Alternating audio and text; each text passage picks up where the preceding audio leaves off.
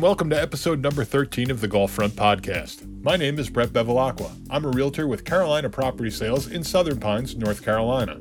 This week, we are talking about what is currently the most affordable 18 hole course in the Sandhills, Whispering Woods. Whispering Woods opened in 1971 and was designed by Ellis Maples, who also built both courses at the Country Club of Whispering Pines, Quail Ridge, Pinehurst Number 5, and the Dogwood at the Country Club of North Carolina. The Whispering Woods Golf Club is located in Whispering Pines, just 7 miles and about 15 minutes from downtown Pinehurst. The course is sort of a throwback, being that it is very short, just a tad over 6,300 yards from the tips, and is more in line with courses built before the 1950s.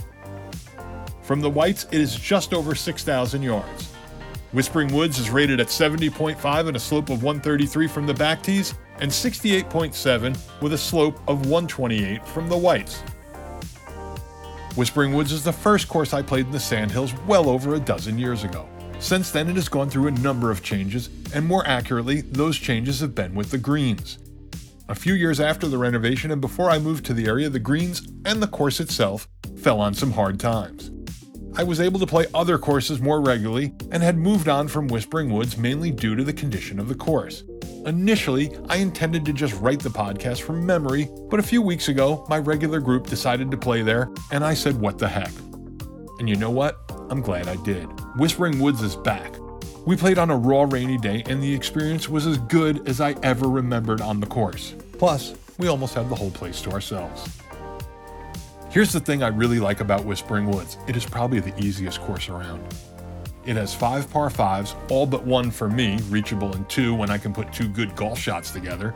It also has five par threes, which I'm embarrassed to say I am unlikely to hit three of the five in regulation on any given round.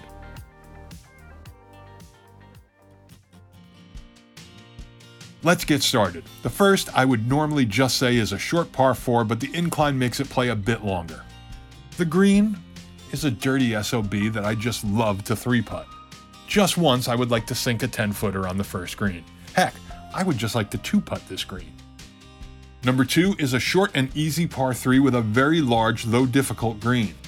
The green is aggressively sloped and brutal on long right to left putts. The third is a short par 5 with a slight dogleg left. If you can clear the hill in the fairway, you have set yourself up to get to the green in two. About that, the green is extremely elevated and you will need to club up to get there. If you end up short, the hill in front of the green is so steep that it makes landing on this relatively small green quite a challenge. The green is not as aggressively sloped as the second, but will still put up a fight putting back to front. The fourth is another par 4 that is short and very reachable in two if you can reach the bottom of the hill off the tee. There is a large pond in front of the elevated green, and once again, you may want a little more club to reach the green, Clearing the green on the fourth is a common occurrence and is much better than ending up short and in the bunker. If you do go over, it is more than possible to save par from behind the green. The fifth is a medium length par 4. Off the tee, you will see a tree on the left side of the fairway. Ideally, you'll want to be about 15 yards to the right of that tree. If too far left or right with your tee shot, you will most likely need to lay up. There are bunkers both on the right and left of the green, and I have recently gone from one bunker rolling across the green to the other. The sixth is another short par 3 with bunkers front right and front left. I have no idea why I am always short on the sixth and in the sand when it would be so much easier to just clear all the trouble and putt from the back of the green. The seventh is the third par 5 on the front, and if you just hit the fairway off the tee, you will be set up for some good things. 8 is a medium length par 3 that starts atop an extremely steep hill. The green is tremendous, with a bunker on the back right. The area in front and to the right of the green is often wet and very soft. It is likely you will plug here and have trouble finding your tee shot. There is a small pond in front of the green to the left, which is easy to see off all but the very back tees. 9 is an awful, terrible, round wrecking, medium length, extreme dogleg left. Off the tee, you won't need much to set up your approach shot. From the Whites, I think anything over 220 yards will be in a backyard. It will also make the hole so much longer if you go right off the tee. The real trick with 9 is even a perfect tee shot may leave you with a downhill lie, and between the water hazard, flat green, and without a lot of room to land your approach shot, a lot of bad things can happen.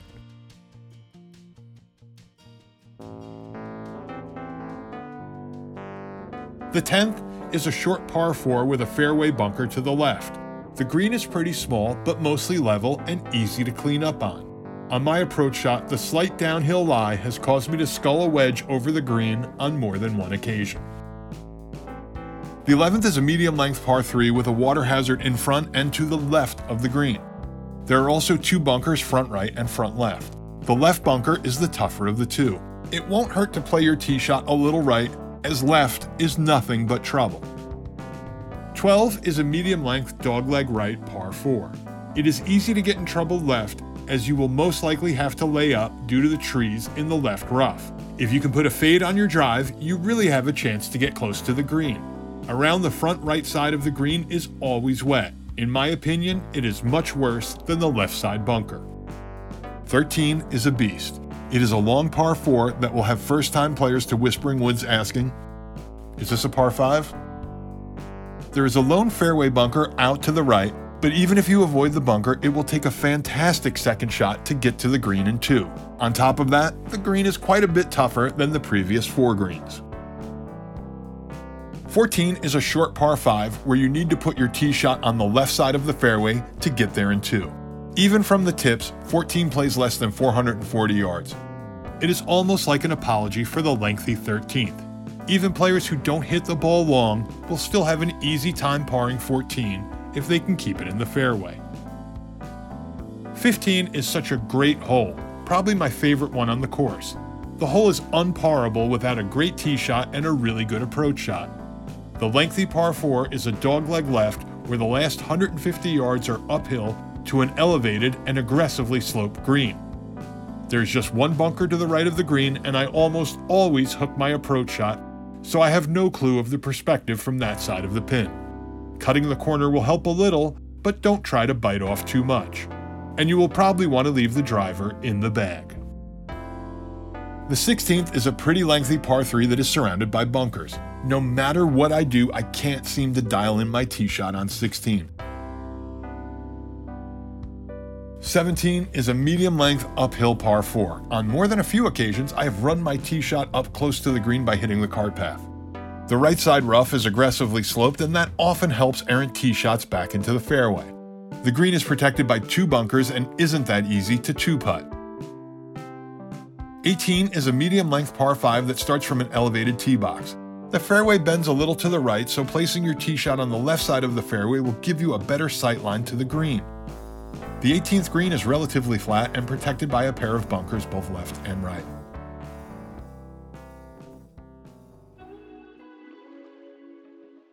I am so happy to report Whispering Woods is back and in good shape. Currently, it is an incredible value at under $25 with a cart. The greens are the challenge and the length makes them easy to get to. This is the perfect course for players who don't hit them as long as they used to. For more information, go to whisperingwoodsgolf.com or for tee times, you can reach them at 910 949 4653. If you listen to episode 3, this will be a little redundant, but Whispering Woods is just a minute or two down the street from the country club of Whispering Pines, so it is essentially the same neighborhood. If you are interested in purchasing a home, you can't go wrong with the town of Whispering Pines. Home prices run anywhere from just over 200,000 to well beyond a million. There are plenty of golf front homes on the three courses in town, as well as some beautiful homes on Thagards Lake. Whispering Pines is also a popular destination for military families who work on base at Fort Bragg. If you want to see Whispering Pines or anywhere else in the Sandhills, please give me a call at 845 365 3665 or send an email to brett at hmpfilms.com.